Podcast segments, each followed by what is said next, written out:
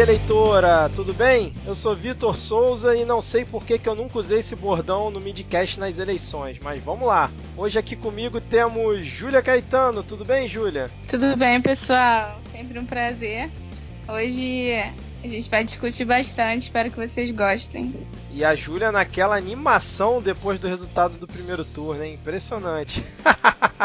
Já é para falar minha posição aqui?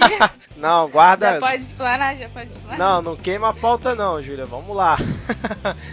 e completando o nosso trio de hoje, ele, Edgar de Souza. Tudo bem, Edgar? Tudo bom, Victor? Tudo bem, Júlia? É, boa tarde aí, bom dia, boa noite aos nossos queridos e amados 10 ouvintes. Que daqui a pouco a gente sabe o nome de todo mundo de cor, né? Tá ficando emocionante.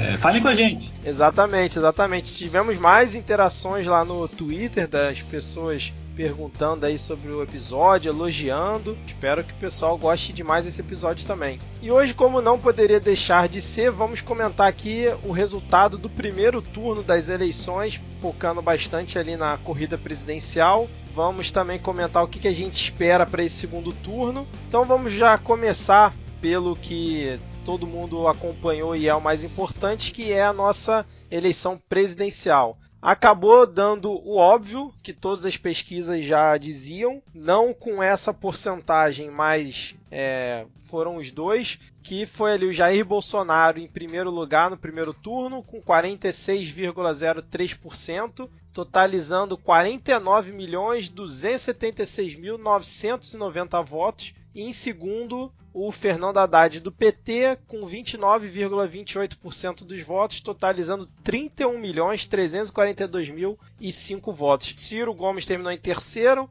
o Geraldo Alckmin em quarto com 4,76%, o Ciro com 12,47%, João Amoedo que foi a surpresa é, terminou em quinto com 2,5%. E aí, meus amigos, é, Cabo Daciolo ficou em sexto com 1,26%, totalizando 1.348.323 votos. Eu só quero dizer uma coisa, vai brincando com o Daciolo, vai, porque daqui a quatro anos o cara aparece aí com 30 Daciolo... milhões de votos e aí ninguém vai Vai todo mundo se perguntar de onde surgiu. Vai nessa aí, ó. Daciolo é exatamente o Bolsonaro alguns anos atrás. Mesmo perfil. É exatamente igual. É, o Daciolo, é, o Daciolo ele vai pro extremismo da parte religiosa, que eu nunca vi o Bolsonaro religiosa, fazer. É fundamentalista. É, exatamente. Mas enfim, não vai, é, vai Bolsonaro brincando. É mais, mais genérico, né? Ele fala de Deus de uma forma geral. Exatamente. O Daciolo tem uma posição mais evangélica, né? Então... Pois é.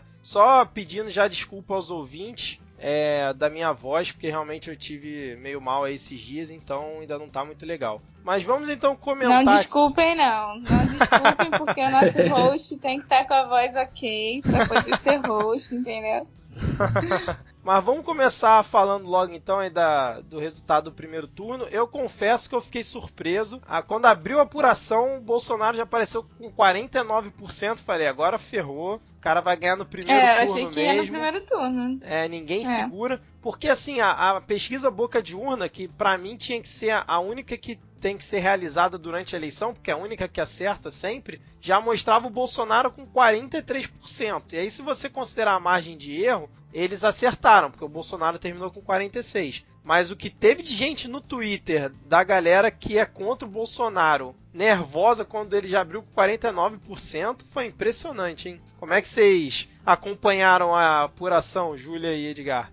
Cara, quando eu vi aquele 49% lá, eu imaginei que ele fosse levar em primeiro turno. O cenário que eu, o cenário que eu, em momento algum, antes da, antes do resultado, né, o cenário que em momento algum eu cogitei.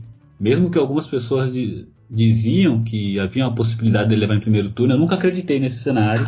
Mas quando, quando o resultado bateu lá 49%, eu falei, cara, levou, levou o caneco. E, mas aí com, é. com o desenrolar ele acabou tendo uma queda, porque as urnas do Nordeste ainda não haviam sido apuradas, ou, ou se haviam em pequena quantidade, e esse número com o tempo ele foi, ele foi diminuindo de 46, 40, 49, 48, 47, foi diminuindo, ao passo que a Haddad foi crescendo, mas bateu um, um aquela, aquela coisa assim, caramba, vai ser em primeiro turno mesmo. Mas não foi, não foi. Ainda, tem, ainda há esperança. Ou, ou, nem sei se ainda há esperança, porque. Tá Do outro lado também tá horrível, né? Nós estamos fodidos. Acompanhando a apuração e eu realmente achei que ele ia no primeiro turno, coisa que eu também não acreditava. Eu sempre acreditei que ele ia no segundo, mas sempre acreditei não, porque eu tinha uma, metade de mim ainda tinha esperança de que ele não iria ganhar de forma alguma, porque tanto que meu primeiro voto, o, primeiro, o meu voto no primeiro turno foi no Ciro, acreditando que o Ciro ia para o segundo turno e eu não ia precisar votar no PT, que é o meu voto agora no segundo. Mas, enfim, o Ciro ficou bem longe, né, de ir para o segundo turno. E, pô, começar a apuração com mais de 40% já assusta muito, né? Ele tava quase 50%. É tipo, metade do Brasil declara declaradamente votou nele, sabe? Isso é é muito representativo. E o que me assustou também, mas assim, assustou pela minha ingenuidade, foi Rio de Janeiro, né? Você tem a porcentagem, Vitor? Quantos tenho, por cento tenho. no Rio era até uma, Bolsonaro? Era até uma coisa que eu ia falar, que assim, no Rio, o Bolsonaro, assim como em vários outros estados, ele ganhou e ganhou com mais de 50%. Então, assim. De lavada. Foi 56%? É, é ele teve 59,79% aqui no Rio. E Nossa, assim, realmente o Nordeste foi quem segurou o Fernando Haddad no segundo turno, principalmente. Se não tivesse a força que o PT tem no Nordeste, sem dúvida nenhuma o Haddad tinha ficado fora do segundo turno e o Bolsonaro tinha levado. Porque é. mesmo no Nordeste o Bolsonaro foi bem votado.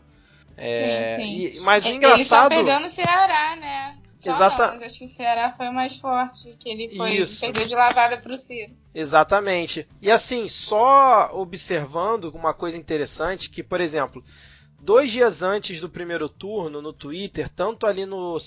Dois dias antes, não, um dia antes, no sábado e no domingo também, uma hashtag ficou em primeiro lugar no Twitter durante muito tempo, é, batendo qualquer hashtag do Bolsonaro, que foi a hashtag Vira Vira Ciro onde muita gente passou a declarar apoio pro Ciro, artistas e tudo mais. E aí, quando você tava ali dentro daquela bolha do Twitter, realmente parecia que o Ciro, que o Ciro talvez pudesse, é, talvez pudesse realizar uma virada histórica para cima do Haddad e ir para o segundo turno. Mas é engraçado que esse resultado aí da hashtag ficou lá dois dias direto e tal, mostra muito como é que a gente a gente tá dentro de bolhas, né? Porque por mais que o Ciro tenha ido bem, vamos dizer assim, né, conquistado 12,47%, ele ainda ficou bem atrás do Haddad, né? O Haddad teve 31 milhões de votos e o Ciro teve 13 milhões. Só que no Rio de Janeiro, talvez reflexo dessa bolha que a gente vive, o Ciro Gomes ficou na frente do Haddad.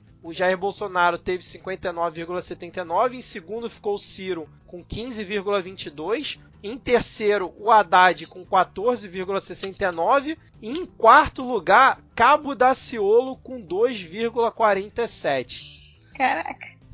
Então, Inacreditável. É, vai vendo o nível da coisa. Mas é, eu, eu não sei como é que vocês que... veem essa questão da bolha aí, se vocês também tiveram a mesma percepção que eu. Sim, eu tive. Eu, na verdade, eu ia comentar, acho que eu ia copiar o seu comentário agora. Eu ia falar exatamente o que você disse. Foi, foi muito isso, assim, abriu muito meu olho para essa questão da bolha que a gente vive mesmo, porque obviamente no meu Facebook vão ter pessoas que, enfim, pensam igual a mim, pensam diferente de mim, mas a maioria pensa igual a mim por serem meus amigos, pessoas próximas, etc, etc. Então, eu vivo numa bolha assim. Eu tento sempre debater, tenho a minha posição política declarada, nunca escondi, mas eu tento debater, tanto que estamos aqui hoje. Só que a maioria do meu Facebook, por exemplo, ia votar no Ciro. Então eu tinha uma sensação, tinha a minha esperança vinha disso, porque eu via amigos próximos e uma massa de gente declarando voto no Ciro. Então eu falei, ah, talvez o cenário catastrófico PT Bolsonaro não, Haddad Bolsonaro não não se concretize.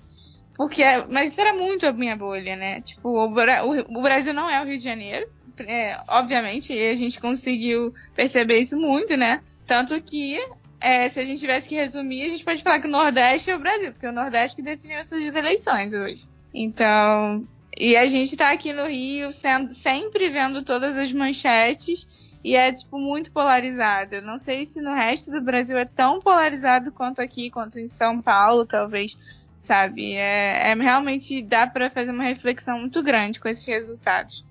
Eu, eu não estava nessa bolha não. Para mim estava bastante claro que ia ser Bolsonaro e Haddad no final no segundo turno. nunca acreditei na vitória do Jair Bolsonaro em primeiro turno, embora ele tenha me surpreendido mais até do que eu acreditava. Eu imaginei algo próximo de 40%, 35%, sabe?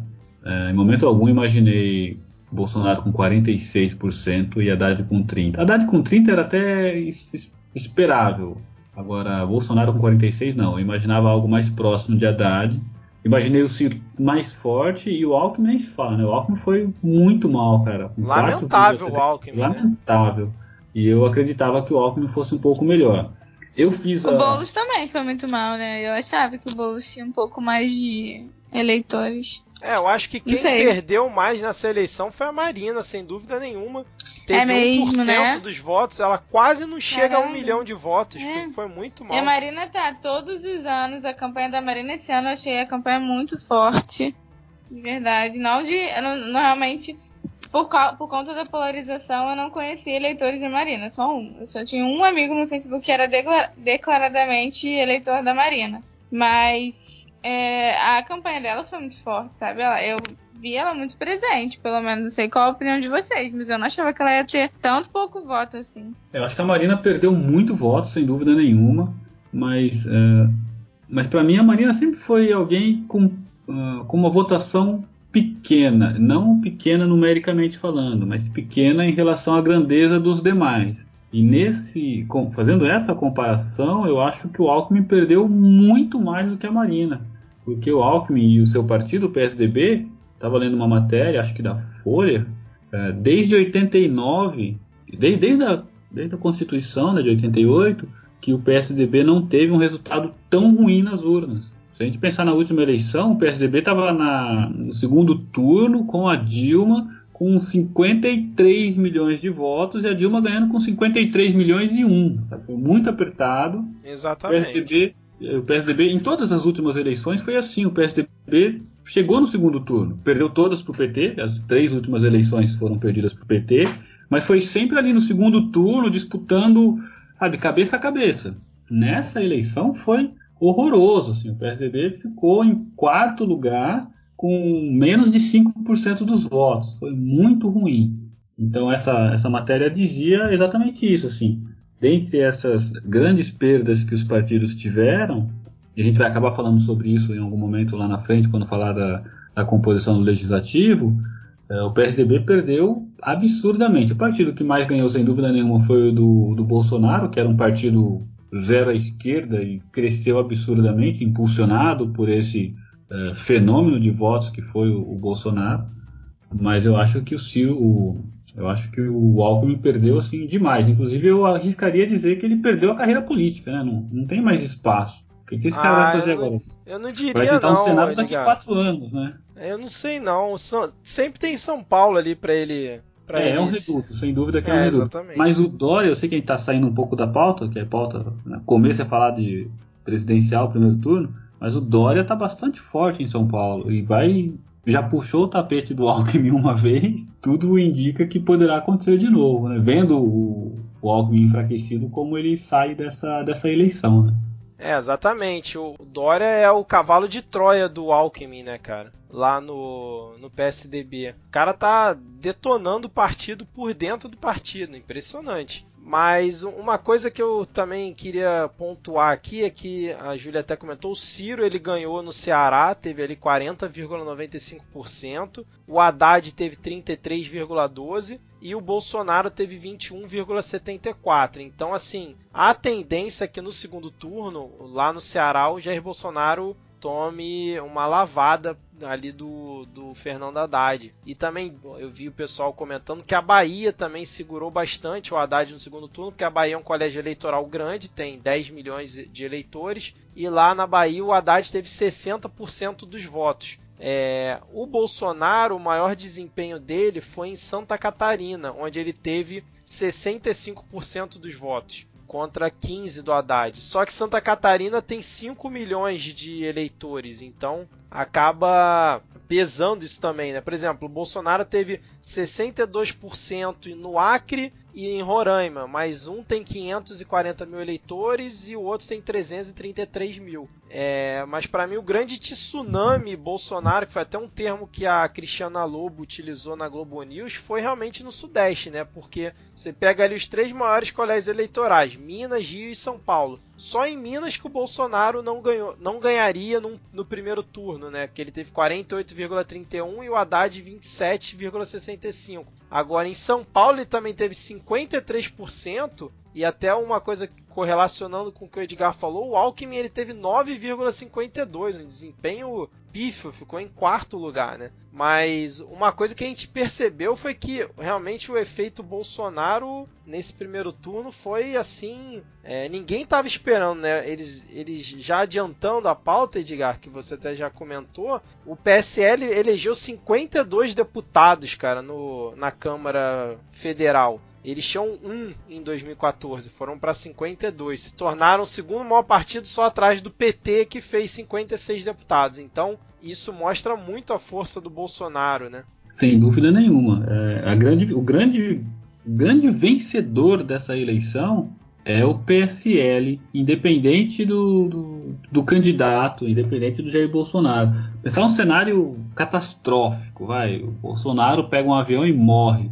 Ainda assim, o PSL é o partido, um grande partido, grande campeão dessas eleições. É, impulsionado, Exato. como você mesmo disse, por esse efeito de tsunami que foi o Bolsonaro. Ele, sem dúvida nenhuma, surpre... Eu acredito realmente que nem ele acredita que está que tá vivendo isso. Porque até seis meses atrás, quem era o Bolsonaro, sabe? Era um deputado, bonachão, fanastrão, falava lá as coisas uh, sem pensar. Quero acreditar que ele só falava sem pensar, não quero acreditar que ele pensava para falar, porque aí fudeu de tudo né, de vez. Mas eu acho que nem ele acredita no resultado que ele, que ele conseguiu. É verdade, cara. É, Júlia, você ficou um pouco assustada com esse tsunami Bolsonaro aí? Fiquei, né? É, ainda estou, não passou o meu susto. É, ainda mais por saber, assim, óbvio que não tem como ter certeza, mas eu não, não acredito na vitória do Haddad no segundo. Então, sabendo, assim, prevendo que o Bolsonaro vai ser, assim, o nosso pre próximo presidente, é, eu não esperava, né? Tanto que eu não sei se a gente chegou a gravar, acho que não, sobre isso. Na época que eu não achava que o Bolsonaro fosse ganhar. Porque por muito tempo eu não achei. Eu era muito iludida nesse sentido. Assim como eu não achava que o Trump fosse ganhar nos Estados Unidos, ganhou. Então.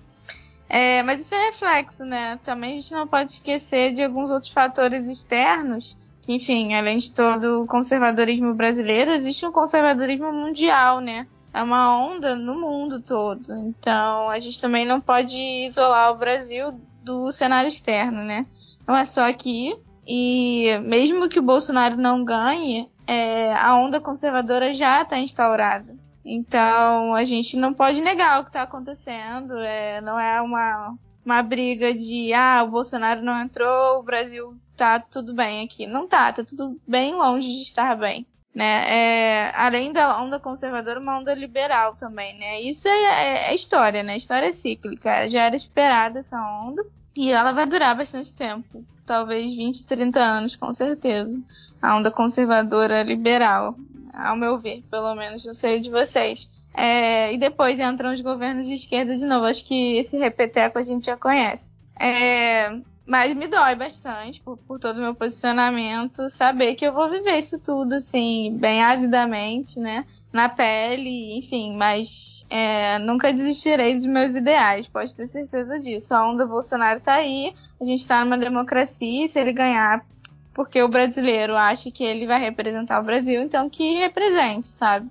Eu nunca vou ser contra o voto da maioria, democraticamente falando.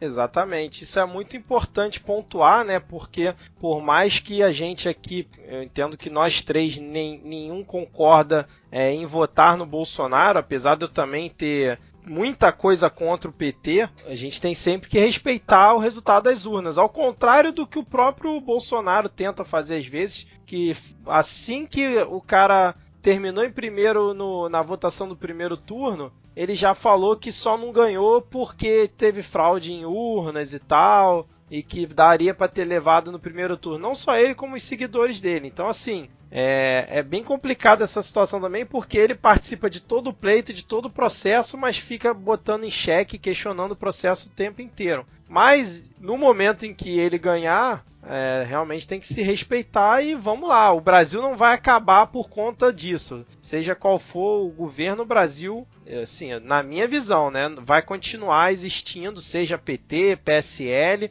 podemos passar por momentos difíceis, principalmente para uma certa parte da população, mas o Brasil vai seguir em frente. Então, é, você gostando ou não do candidato, tem que, tem que, tem que continuar vivendo, né? Não tem muito para onde correr. Claro, se você quiser mudar de país, fica à vontade, mas é, o país Mas que você tá deixar vai ficar. Todo, gente. É, exatamente, ainda tem esse detalhe, né? E também, assim, é, eu acho que a gente é, pelo menos essa eleição tá me servindo muito para ter uma consciência política maior. É, eu sempre gostei de política desde que eu comecei a ter um senso crítico, né? Tanto que eu me formei em relações internacionais, mas é, eu nunca fui uh, politicamente ativa, né? Com o meu próprio país. Eu sabia muito mais sobre os, os países de fora, né? Os outros países do que o meu próprio país. Então, acho que é muito importante é, a gente, como oposição do Bolsonaro, ou enfim, você que vota nele também, é, cobrar do governo, né? O posicionamento que ele está pregando agora. Assim. Se você realmente acredita que ele vai mudar a economia, que ele vai melhorar o Brasil de alguma forma, cobre isso, né? É, eu espero que você, todo mundo que vote nele, pensando nisso, pensando de fato que o Brasil vai melhorar, que vocês estejam certos, porque eu nunca vou querer o mal do meu próprio país, sabe? As minhas diferenças com Bolsonaro, com Bolsonaro não são essas, pode ter certeza. O Brasil sempre vai estar acima de, de tudo. É, Opa, usou eu... o slogan do Bolsonaro, hein? Tô achando que alguém tá se debandeando pro outro lado, hein? Ah, eu fiquei, fiquei é, como aqui? 17 já chegou aqui. Pra... é... Quando a Júlia for votar na urna dela, só vai ter o número 1 e o número 7. Vai ser 1, 7, 1, 7. Ela vai desesperada assim, cadê o 3? Aí eu vou esperar. Aí eu vou filmar e botar na internet. É, é, então, é, é, bem observado, Julia. Esse era um ponto que eu queria comentar aqui. Como é que vocês enxergaram isso de ter tanta gente tirando foto na urna, que a galera tirando foto com arma em cima da urna, o outro filmou ele votando 17, em vez de apertar a tecla, usou o, o revólver dele. Aí aquele vídeo fake, que depois o TSE divulgou que era fake, da montagem onde o, cara apertava só um e depois aparecia o 13 como se a, a urna tivesse viciada com aquilo e aquele monte de pessoas não sei se vocês acompanharam, eu, eu, acompanhei no dia um monte de pessoas falando que aconteceu a mesma coisa com ela, que apertava um e aparecia o 13. Vocês acreditam nessa teoria da conspiração? Vocês acompanharam isso? Viram mais alguma coisa? Porque eu não acredito nessa teoria da conspiração.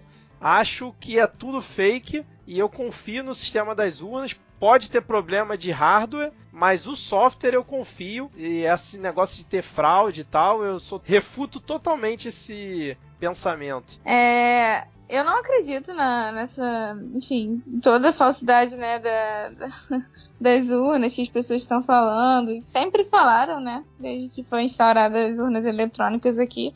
Mas é, eu sou a favor das urnas eletrônicas, tenho várias críticas, mas sou a favor delas. Não acho que a gente deveria voltar para o papel, por exemplo, para as cédulas. É, é, isso é uma maluquice, assim, cara. Voltar pra cédula, é, quem defende isso é bizarro, sou bem é bizarro. Contra.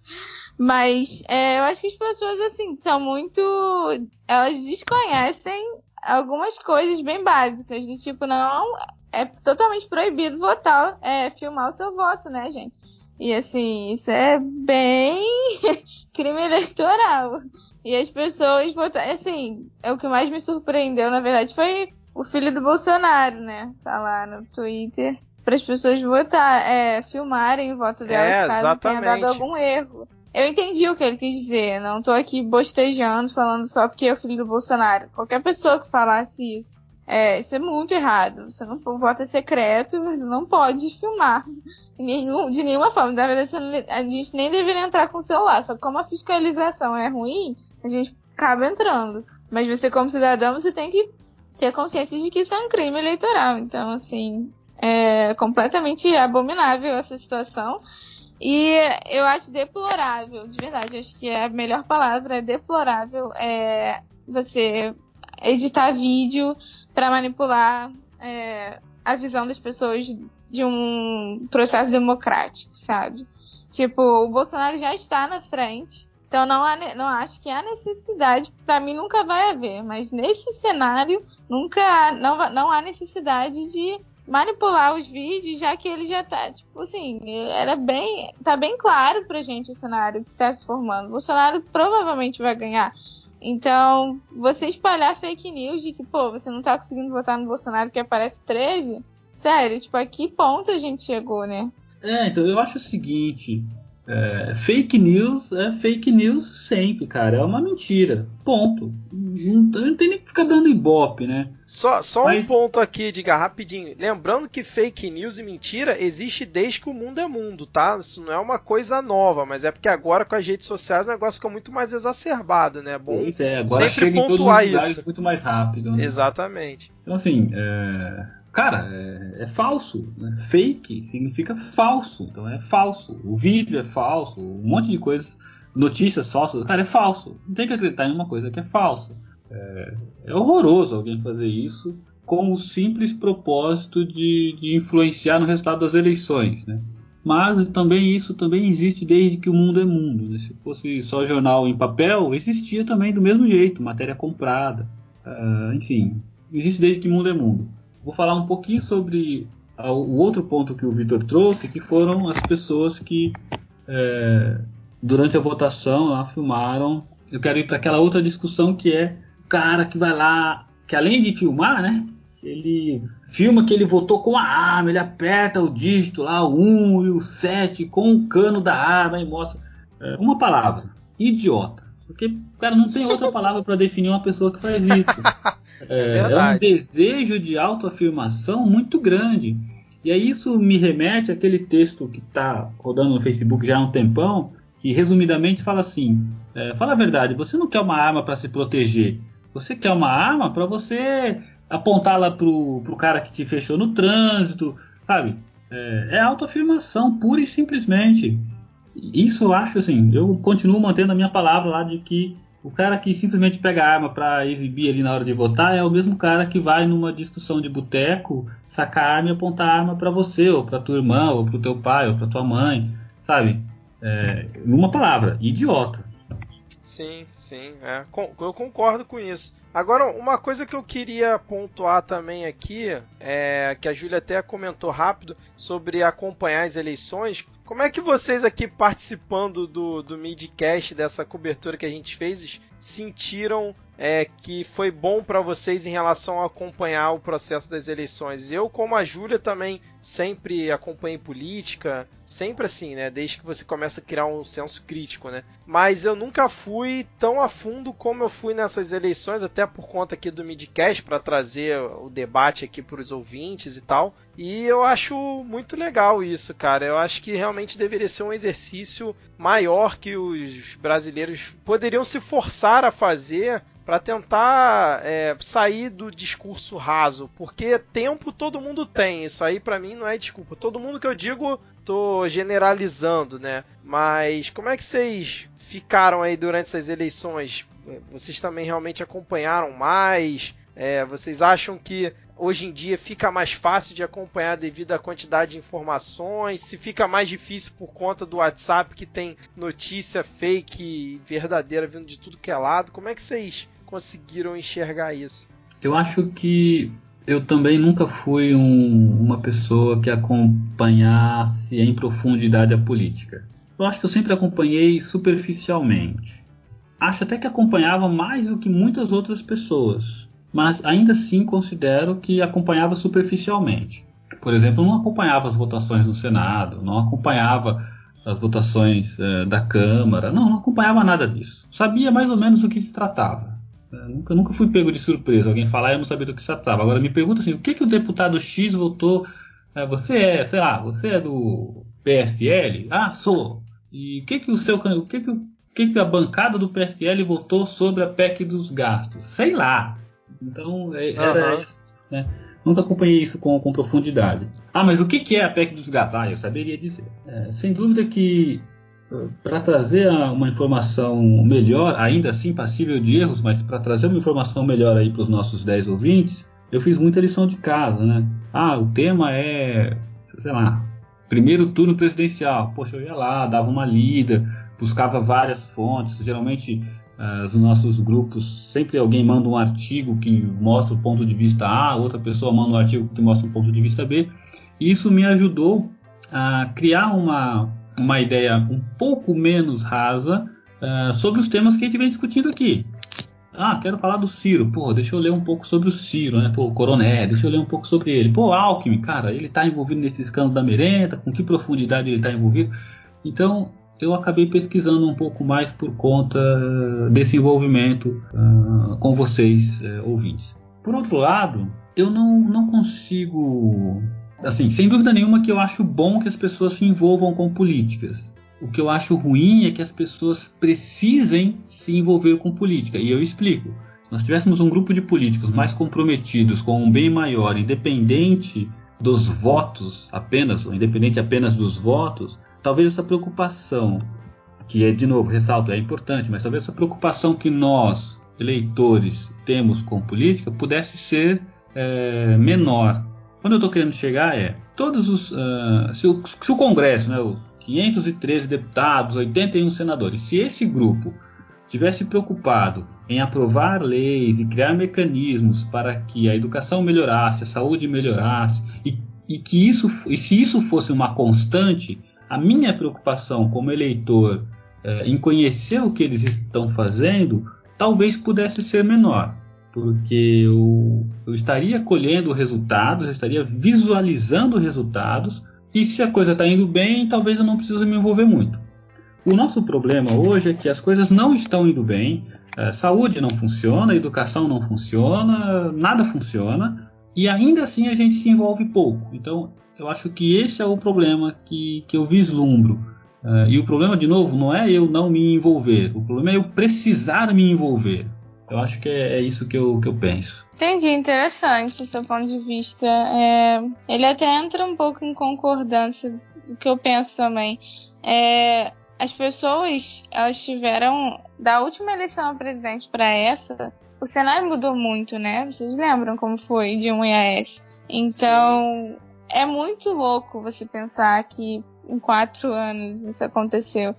Porque para mim parece outro país. Naquela época já existia muita polarização, sempre existiu, né, no Brasil, PSDB, PT, mas tô falando por conta da internet, principalmente. Naquela época os movimentos já estavam fortes por conta das, é, das manifestações de 2013, mas o acesso à informação ele não estava igual está hoje, não no, nas redes sociais, pelo menos. A discussão política estava menos aflorada nas redes sociais. É, do que ah, em comparação com hoje. Já estava muito. Na época eu achava que estava muito. Hoje eu acho que estava bem menos, porque hoje tá demais, sabe? Então, eu tenho essa tá, percepção também, Júlia. É, também acho isso. Espero que vocês entendam o que eu quero dizer. Tipo, na época já era muito, mas pra, em comparação com hoje, não. E... É, até no grupo de WhatsApp da família hoje em dia o pessoal tá debatendo política. Não é, significa que está debatendo de forma boa, mas está debatendo. É, mas está debatendo. E eu tenho duas visões sobre isso, né? Uma é que eu fico muito feliz, porque política é vida. É, qualquer pessoa que fale que não, não sabe o que é política. Porque política é o que a gente faz no nosso dia a dia. É o que a gente. É quando a gente precisa de um. É a nossa saúde, é a nossa economia, é o nosso país é, são os outros países, são relações culturais, tudo isso é política. Então não tem como se abster da política. Quando você fala, ah, eu não gosto de política, é porque você não sabe a fundo sobre o que se trata política, o, termo política em si. Porque se você soubesse, você, você faz política, todo mundo faz política. Todo mundo é um ser político pensante. Então, não tem como simplesmente se abster de política na sua vida. Você tem como fingir que não vê. Mas você tá, você é um ser presente nela, sempre vai ser, como cidadão. Então, é muito bom saber, né? Assim, eu fico muito feliz de ver os debates no, no ensino médio, assim. Na minha época de ensino médio, e eu sou nova, já tinha alguns debates, tinham vários, Mas, pô, hoje é muito diferente, sabe? Hoje se debate tudo e isso é incrível. A visão que os adolescentes têm hoje, pô, queria muito ter essa visão. É, sei lá, sete anos atrás, por exemplo. Eu não tinha essa visão nenhuma do que eu tenho hoje. E, pô, pessoal, assim, pré-adolescentes já debatendo política, isso é, me, sério, me dá orgulho de ver. Porque a participação da população no governo é que muda qualquer país, não só o Brasil. É, qualquer lugar que você queira chegar é através da participação do, é, do trabalhador, de quem está lá vivendo o dia a dia, né? Só que, ao mesmo tempo, é muito triste ver essa polarização que tem aqui, porque com tanto acesso à informação, parece que as pessoas não sabem filtrar ela. E eu, eu me incluo nisso, assim, eu acho que todo mundo meio que fica nessa vibe de. Eu sempre tento não ficar só na manchete, mas eu já cansei de ver só manchetes e já fazer um pré-julgamento sobre alguma coisa. Porque você tem muita informação hoje, você tem muitos canais. É, você tem que ter, até tomar cuidado, porque essa quantidade de fake news que a gente recebe hoje é muito fácil você ser enganado, é muito fácil. Eu digo isso de qualquer lado que você esteja, é Sim. muito fácil. A gente tem que parar um pouco, assim, refletir que refletir sobre todas as informações que a gente recebe e como elas afetam o nosso dia. Porque, comparando com as eleições de 2014, respondendo diretamente, eu sim, hoje estou muito mais ativa, politicamente falando. Estou é, com um gás sincero de acompanhar as políticas, as, as ações de quem eu votei principalmente, e da oposição com toda certeza, tipo, pretendo acompanhar isso de frente. Mas assim, comparando com 2014, 2014 não me afetou tanto quanto eu tô afetada, por exemplo. Então, assim, é como uma vez que você entra, que você abre a sua janela, não tem mais como fechar. Então, assim, é uma escolha que você. Eu vejo dessa forma, é uma escolha que você faz. Se você abre sua mente, a sua mente nunca mais vai voltar pra nanidez que era antes. Então, assim, hoje eu carrego um peso comigo de ficar, assim, afetada com notícia, de ficar triste com ações de outras pessoas, de parar de falar com pessoas que eu gosto por política, sim, porque são ideais que me movem. Então, agora não existe mais a Júlia e a política, existe só um ser político. Sabe que você citou Einstein aí nessa tua frase da mente, né? que bom que vocês pegaram. Agora, a Júlia já tocou num ponto que eu já ia puxar o gancho aqui. Quantas amizades vocês desfizeram no Facebook? Quantas pessoas você deixaram de seguir? Como é que foi aí esse primeiro turno para vocês em relação a esses debates políticos? Para mim, além aqui do midcast, foi extremamente intenso. No WhatsApp eu debati, eu discuti, eu combati fake news pra cacete. No Facebook eu debati pra caramba também. Até com quem é intransigente, tipo, não tá nem aí pra sua opinião, já tem aquela verdade absoluta dela. Como diz o Mamilos, só quer provar ponto, não quer construir ponte. Eu, assim, é, vivi, eu vivi bastante essa eleição 2018, aí, o primeiro turno. Não que a eleição tenha acabado, mas né, o, uma parte mais intensa eu acho que já passou. Mas no caso vocês, como é que vocês passaram por ela? É, vamos começar pelo Edgar, que a Júlia já falou muito, Júlia. Desculpa, gente. Olha, eu eu não desfiz amizades, eu, eu, coloquei, eu acho que eu coloquei um ou outro para dormir que eu não aguentava mais ver posts de uma mesma pessoa falando a mesma coisa. Bom modo aí, soneca do Facebook, né? É, de alguém, de alguém. Acho que foi até o Vitor que falou desse recurso aí lá no nosso grupo. Eu falei, olha, cara, que legal esse negócio aqui, resolveu um problema. então eu acho que sim, acho que eu coloquei uma ou duas. Acho que foi um, bem uma ou duas pessoas mesmo para eu receber menos feeds dele, né? Mas não desfiz amizade não. Sem dúvida nenhuma que é, que algumas, alguns posicionamentos me surpreenderam. De pessoas até com quem eu falava pouco. É enfim, verdade, cara. Falava. Isso também, isso também foi um fator que me surpreendeu bastante. É, teve, teve coisas que me surpreenderam que foi até engraçado, assim. É, sei lá, ou eu fazer um comentário no, no post de um amigo, ou um amigo fazer um comentário no meu post. E aí apareceu uma pessoa que eu nunca vi antes, que eu não sei quem é, que é amiga do amigo do outro amigo, sabe? E aí me criticar, eu falei, meu, mas tipo, quem é você, né? O que, que você tá fazendo aqui, né, cara? é, o que, que você tá fazendo aqui, meu? Mas eu tento na maioria das vezes, é, adotar um tom mais conciliador. E, e aí nessa, é, mesmo quando eu defendo uma posição, eu tento defender de uma forma uh, mais conciliadora.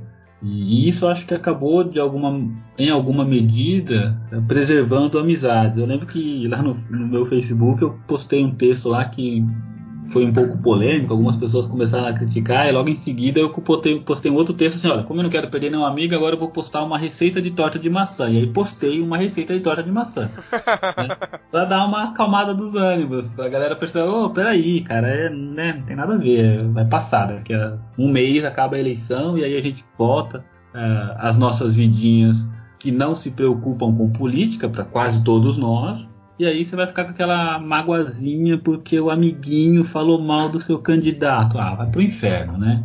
Então eu, eu tentei me ver livre disso. Às vezes ficava muito puto, mas não, uh, não, não evitei dar as respostas que foram merecidas.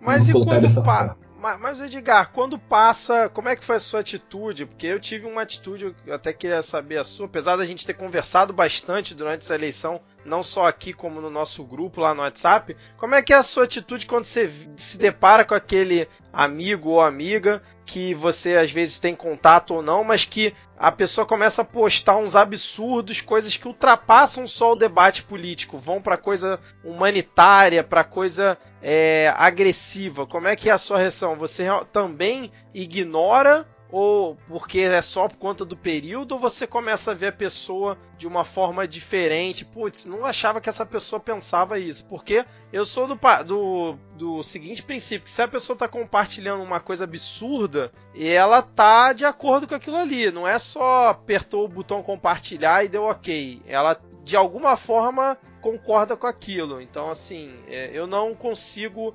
desvincular mais a imagem de certas pessoas depois de tudo que eu vi nesse primeiro turno. Não sei como é que foi a sua visão aí.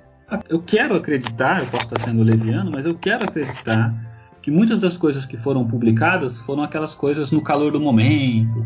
Pô, no grupo Efeito da família. manada? Efeito manada total. Efeito manada total. No grupo da família, esses dias eu recebi um post que eu falei, cara, isso eu vou ter que responder. Como era um grupo fechado, família tal, a gente tem uma certa liberdade.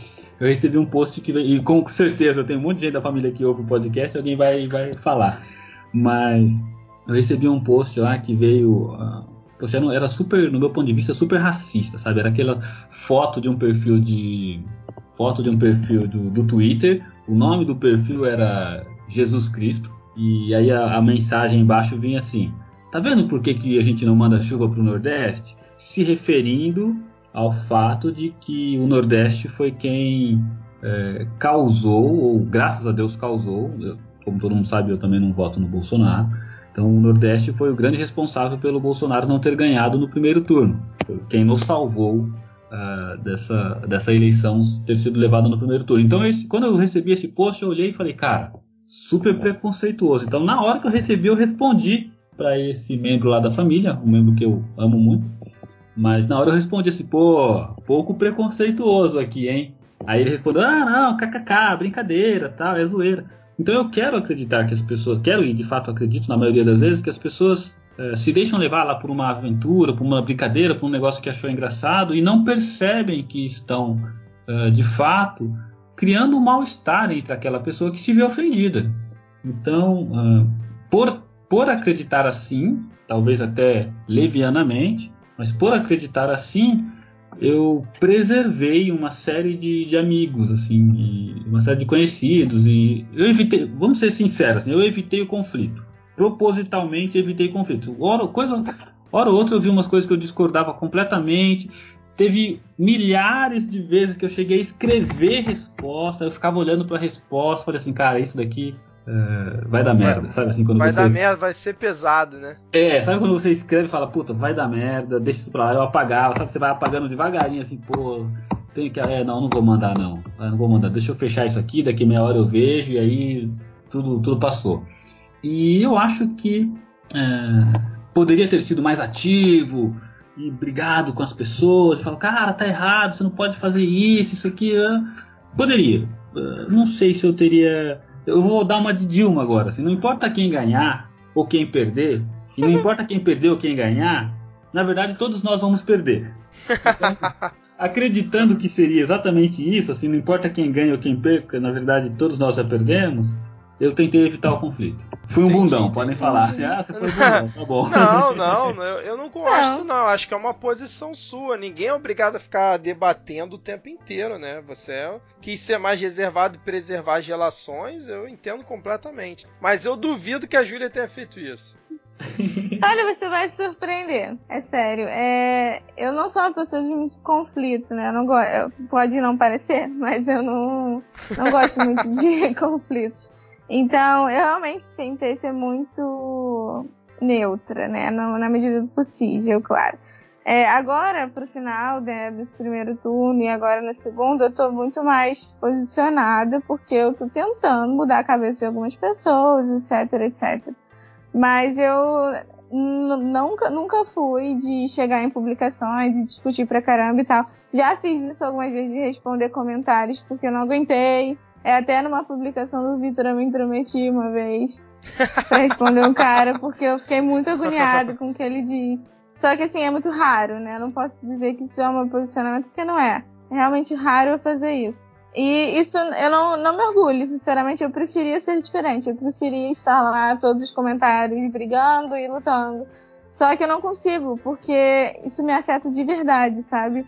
Não é uma parada que acaba ali para mim. É, e eu meio que fiz isso pela minha saúde mental, porque eu fico muito mal. É, isso, todos os comentários, de, enfim, qualquer incitação à ódio e intolerância acabam com o meu dia eu não consigo trabalhar, eu não consigo, eu não consigo pensar na humanidade, tipo, eu fico muito na merda. Então eu precisei me afastar para poder ter uma sanidade. Claro que teve momentos que eu não consegui, pistolei, fiquei, porra, putaça com o que tá acontecendo. Nesse momento estou mais ou menos nessa vibe, mas é, eu realmente não fui muito ativa né, nesse sentido. Então eu não desfiz muitas amizades por isso. Só que ao mesmo tempo que eu não falo, não quer dizer que eu não esteja pensando, né? É, eu sei muito bem quem apoia, enfim, qualquer. apoia Bolsonaro. Apoia Bolsonaro pelo, sim, pela simples ilusão de que ele é um salvador ou pela, por realmente apoiar o que ele diz. É, eu sei quem são da minha, da minha roda de amigos que hoje eu não considero mais amigos, sabe? Eu posso não ter desfeito a amizade no Facebook, porque para mim isso não faz diferença nenhuma. Eu nem não uso o Facebook com esse intuito de ver, nem sei quantos amigos no Facebook eu tenho. Pra mim se eu tivesse um, para mim, aquilo ali é só um espaço que eu compartilho as minhas coisas. Quem tá lendo ou não, não me faz diferença. Só que, assim, eu não, não desfiz amizade nas redes sociais, mas desfiz amizade dentro de mim. Então, para mim, foi muito doloroso, só que não, uh, enfim, diretamente falando, né? Não sei se deu pra entender. Não, Nossa, entendi, deu, entendi. Deu foi perfeito. Entender. E eu, eu quero dizer, quero é, corroborar aí com a tua tese. Eu acho que eu pensei muito nisso também, assim, sabe? É, mantenho lá, vou falar de rede social, mantenho todos os meus amigos na, rede, na, na mesma, não, não excluindo ninguém, inclusive os terraplanistas, né, usando piada do outro podcast é, do outro episódio que a gente já falou, então mantenho todos os meus amigos lá, inclusive os terraplanistas, mas talvez um ou outro eu não. Eu, bem, eu já sou uma pessoa que chama poucas outras pessoas para beber, né? Mas se eu fosse fazer uh, ir para um bar, algumas dessas pessoas talvez eu não chamaria mais para ir para o bar. Então eu acho que, que é isso, assim. Eu também, eu também sinto que quando eu eu tenho uma característica, eu odeio discutir com uma pessoa que não consiga criar um raciocínio lógico para chegar na. Cara, pode chegar na conclusão mais imbecil que for, mas cria um caminho para chegar nessa conclusão. Sabe, aquela pessoa que fica só falando palavras a esmo, sem, sem nexo, para tentar justificar uma. Cara, eu não consigo discutir porque eu não, eu não consigo acompanhar. Né? Não, não tem um caminho para chegar na. Não tem começo, é complicado mesmo, cara. cara é complicado. Aí eu, puta, eu não consigo, aí eu desisto. Então eu dei muito espaço para essas pessoas que traçam um caminho para chegar a uma conclusão, mesmo que eu discorde da conclusão. Às vezes eu até aponto, olha, mas aquele caminho, aquela premissa ali, aquele caminho que você tomou, aquilo está errado. A conclusão, se aquilo tivesse certo, a conclusão está certa, mas a premissa está errada. E eu, eu me envolvo em discussões uh, dessa natureza, com essa profundidade, poucas vezes. Até porque eu, eu tenho uh, os eventos sociais que me coloquem em contato com essas pessoas com quem eu eu iria sentar e discutir sem ficar com medo do cara me dar uma porrada, por exemplo. Uh, eu, eu, são poucos os eventos sociais que eu me envolvo, né? Eu tenho aqui, minha vida social não está muito ativa ultimamente, então eu acabo não, não tendo essa oportunidade de discutir saudavelmente com, com algumas pessoas, com quem, com as quais até eu gostaria muito de, de conversar. Tem uma, uma, série de amigos que eu não vejo há um, há um certo tempo e que a gente só se vê pela, pelas redes sociais e que são pessoas que a gente poderia ficar lá horas conversando, e ele poderia ficar horas falando que vai votar no Bolsonaro, uh, e eu dizendo horas que não voto no Bolsonaro, mas que também odeio o PT, e a gente ia sair no final todo mundo bêbado e feliz. Então, como os amigos virtuais geralmente é, é bastante comum a gente ter amigos virtuais mais distantes, com esses eu de fato não vou entrar em discussão nenhuma. Assim, jamais tento evitar. Eu coloco lá um negocinho, causa um burburinho, eu já fico, ai meu Deus, fulano falou isso. Aí entra um outro amigo que pensa um negócio completamente diferente, eu pulo. Aí fica dois amigos brigando lá e eu fico, caramba, meu, para de brigar. É, eu não vou chegar a lugar nenhum, você não vai convencer ele, ele não vai te convencer, entendeu? Isso, isso é um ponto importante, cara. Por mais que se debata, se a pessoa já tem a posição dela formada, você pode, pelas redes sociais, você pode debater à vontade, pelo WhatsApp, você não vai mudar a opinião daquela pessoa, vai ficar aquele embate, um tentando é, mostrar que a sua opinião é a mais importante, a mais válida. Isso é uma coisa impressionante, cara. Que às vezes, pessoalmente, não ocorre isso, né? Às vezes é mais fácil rolar um entendimento, mas como a gente hoje em dia tá é. muito é. conectado, acaba esse estranhamento de relações entre as pessoas. É, fica muito exacerbado. Que eu vi de gente falando que desfez amizade e que não quer mais na sua roda de amigos a pessoa por ser A ou B foi assim uma coisa absurda, cara, absurda. É, eu queria saber, é, na verdade, eu queria muito ouvir vocês porque eu sei muito pouco sobre isso. É, mas eu sei que existe todo, não só uma teoria da conspiração, mas também uma parte comprovada só que eu não, sei, eu não sei nada sobre. Eu acho que vocês devem saber mais do que eu. Sobre, enfim, a manipulação das redes sociais, principalmente o Facebook, com relação à, política no mundo todo, não só no Brasil. Falaram muito sobre isso na, na eleição dos Estados Unidos e aqui no Brasil agora a gente conseguiu ver isso claramente. É que as pessoas, por exemplo, muitos eleitores do Bolsonaro acreditam muito mais nas notícias veiculadas pelo WhatsApp é, assim, mensagens repassadas do que na mídia tradicional. É, acreditam, enfim, falam muito dos algoritmos e que é, existe toda uma manipulação para aparecer certas notícias para você no Facebook e como isso influenciou numa decisão política de um país, sabe? É, essa, esse panorama, assim. Eu queria saber o que, que vocês acham, porque eu acho que isso é uma parada muito séria.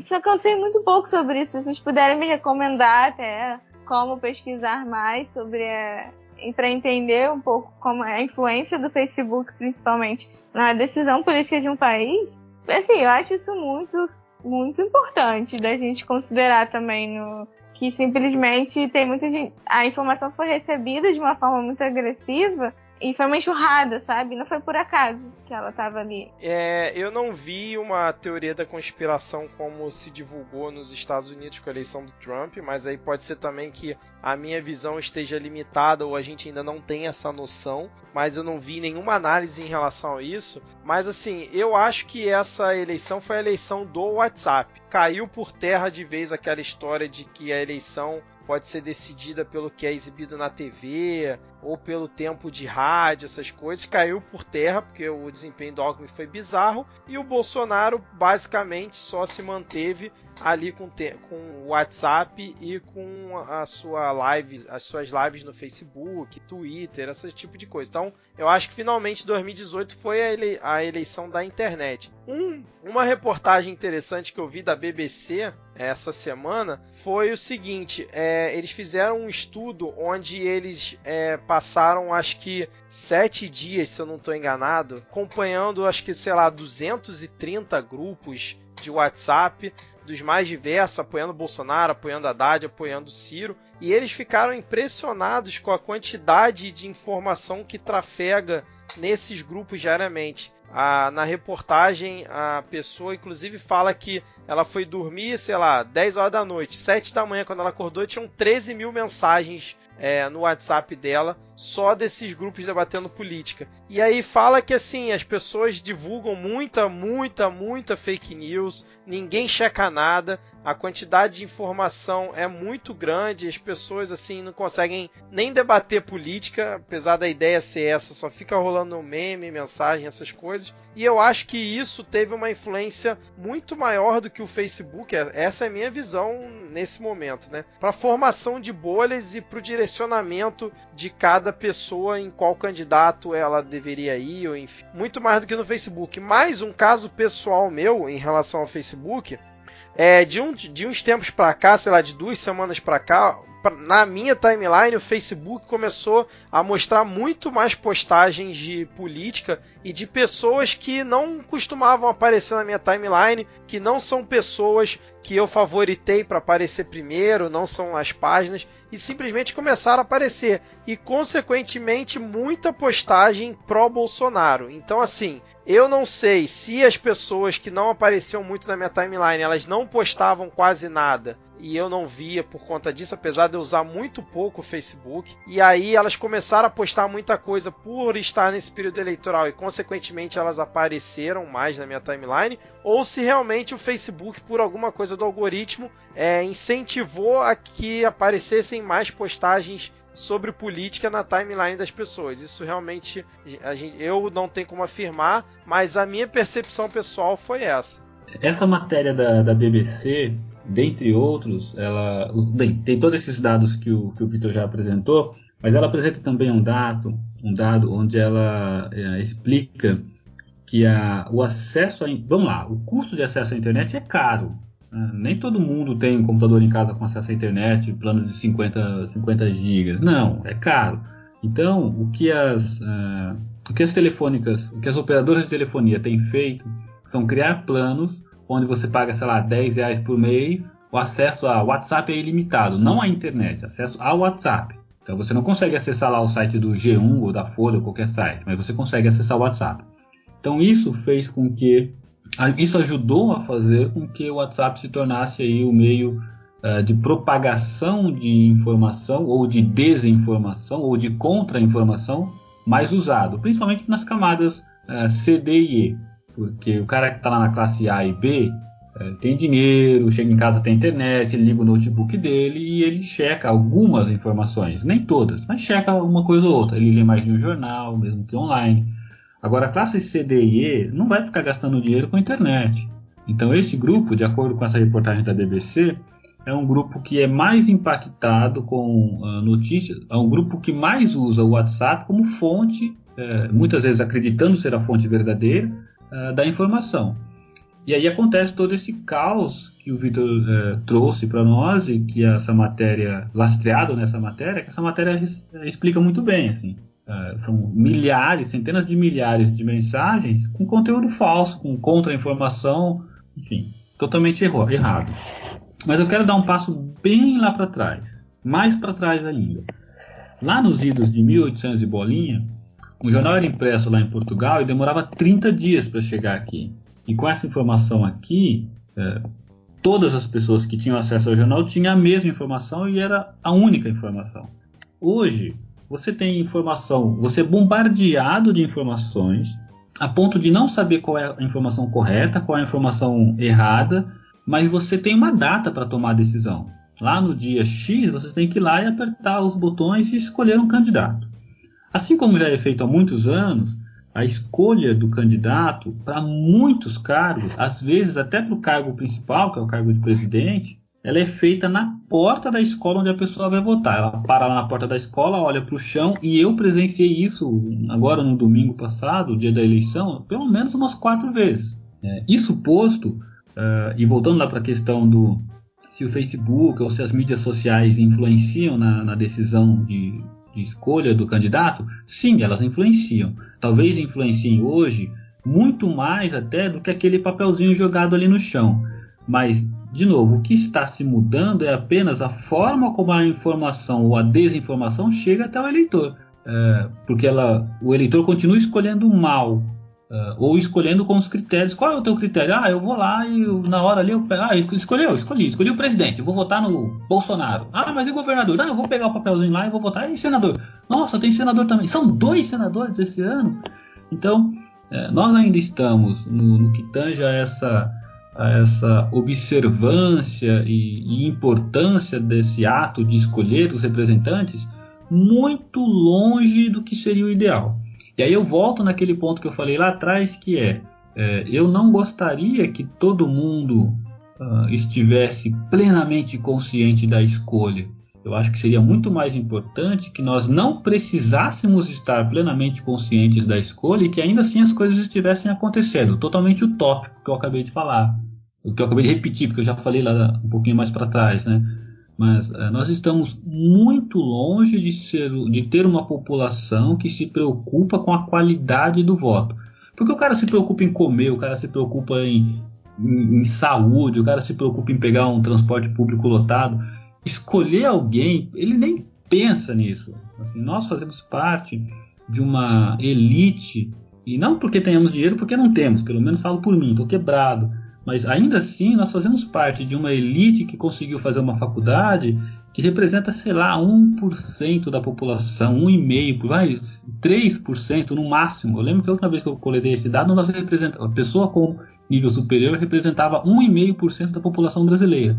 Então nós estamos dizendo que uh, 98,5% da população brasileira não conseguiu fazer um curso superior com a taxa de desemprego na casa dos 13 milhões de pessoas, a taxa é, informada, né? sem contar aquelas pessoas que já não procuram mais porque desistiram, que estão trabalhando na, na informalidade, que os números apresentados nessa eleição, é, questionáveis, mas os, os únicos números que eu tenho, é, reportam a casa de 27 milhões de pessoas desempregadas.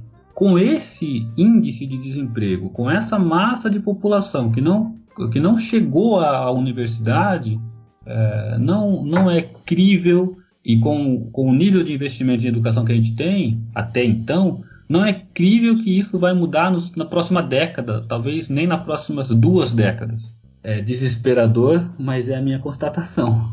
Entendi, entendi. É, realmente falta muita consciência ainda para o brasileiro votar, mas é, as redes sociais têm cada vez mais um papel importante. Agora vamos aguardar terminar a eleição para saber se alguém tem algum dado mais preciso a respeito do quanto que elas influenciaram, mas com certeza foi gigante, muito mais do que em 2014. É, bom, vamos então caminhar aqui para o final do episódio, que a gente já falou bastante hoje. É, eu queria saber de vocês o que, que vocês esperam aí desse segundo turno na corrida presidencial e vamos então deixar a parte do legislativo e comentar ali como é que vão ser as eleições estaduais, principalmente focando no Rio e São Paulo, para um outro episódio. E vamos encerrar só com as nossas projeções e perspectivas para o segundo turno. Eu acho que o Bolsonaro ganha no segundo turno do Haddad. É, o Haddad vai ter uma votação melhor, principalmente por conta da migração dos votos do Ciro Gomes para ele, que acho que vai ser uma coisa natural, mas mesmo assim a, a onda Bolsonaro está muito forte e dificilmente ele perde. Mas o que eu também prevejo aí para o segundo turno é que teremos debates é, muito acalorados entre Haddad e Bolsonaro, isso se o Bolsonaro participar da maioria deles. Prevejo muitas fake news rolando aí na, nos grupos de WhatsApp, Facebook, muita checagem de fatos, assim, sem levar o pé da letra a palavra, mas vai ser uma guerra esse segundo turno aí, muito mais intensa do que 2014, apesar que eu acho que o resultado vai ser bem mais largo para o Bolsonaro nesse segundo turno. É, eu concordo com você. Não é o cenário que eu gostaria, mas eu acho realmente que o Bolsonaro vai levar essa eleição, vai ser o nosso próximo presidente.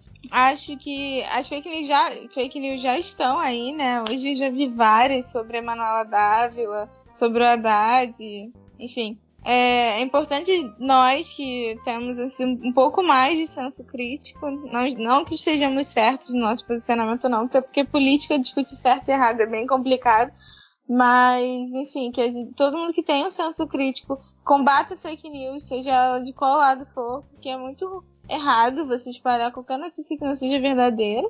É, informação é conhecimento, então a gente tem que sempre propagar a verdade. E, enfim, se o Bolsonaro for eleito, ele está sendo eleito democraticamente. É, a gente tem que aceitar, sim, isso, é, isso é o mais importante. E a gente, assim, que eu, eu, que sou completamente contrária a ele, espero que eu esteja muito errado. Espero que todos os meus medos e os meus, é, enfim, todo o terror que hoje eu tenho contra ele, que eu esteja completamente, que caia, caia pelo chão, que eu esteja errado e que ele faça um bom governo, que o Brasil melhore, que não, que incitação ao ódio não fira milhares de pessoas. É isso que eu espero. É, eu acho que o segundo turno vai ser como o Vitor disse, quase que uma guerra civil aí, né? Vai ser uma guerra. É, os debates, se realmente se Bolsonaro aparecer, serão muito interessantes, mas nada que, eu, que a gente já não tenha previsto, já, já não tenha visto, na verdade, porque o plano de governo dos dois já está muito claro, assim. Vai ser um, bem diferente do que foi o primeiro turno, os debates. Mas, assim, acho que o Midcast estará aí acompanhando e a gente vai estar sempre aqui debatendo porque esse é o intuito, né? Política é debate e a gente tá aí para isso. Excelente, Júlia. Muito bom, hein? Edgar, o que, que você espera? Ah, eu acho que. Assim Gostei da suspirada já no início aí. pois é, cara, eu acho. Eu não tô feliz, óbvio, porque o Bolsonaro não é o meu candidato favorito por uma série de razões. A maioria delas a gente já explicou aqui uh, ao longo de todos os debates que a gente participou.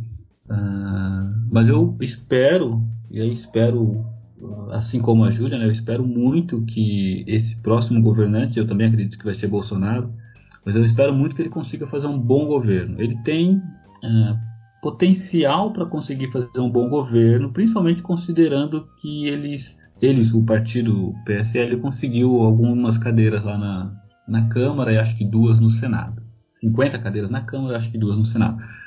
Então, tudo indica que ele vai ter que fazer, a lei, claro, óbvio, mesmo com esse número, não conseguiria governar sozinho. Então, ele vai ter que fazer algumas alianças. As alianças me preocupam, né? a capacidade dele fazer alianças me preocupa, é, e eu tenho receio de que essa. Se, eu tenho receio do que pode acontecer caso ele não consiga fazer alianças, tente governar e seja boicotado pelo Congresso e tenho receio que, se isso acontecer, qual vai ser a, a consequência, uh, qual vai ser a ação que ele vai tomar.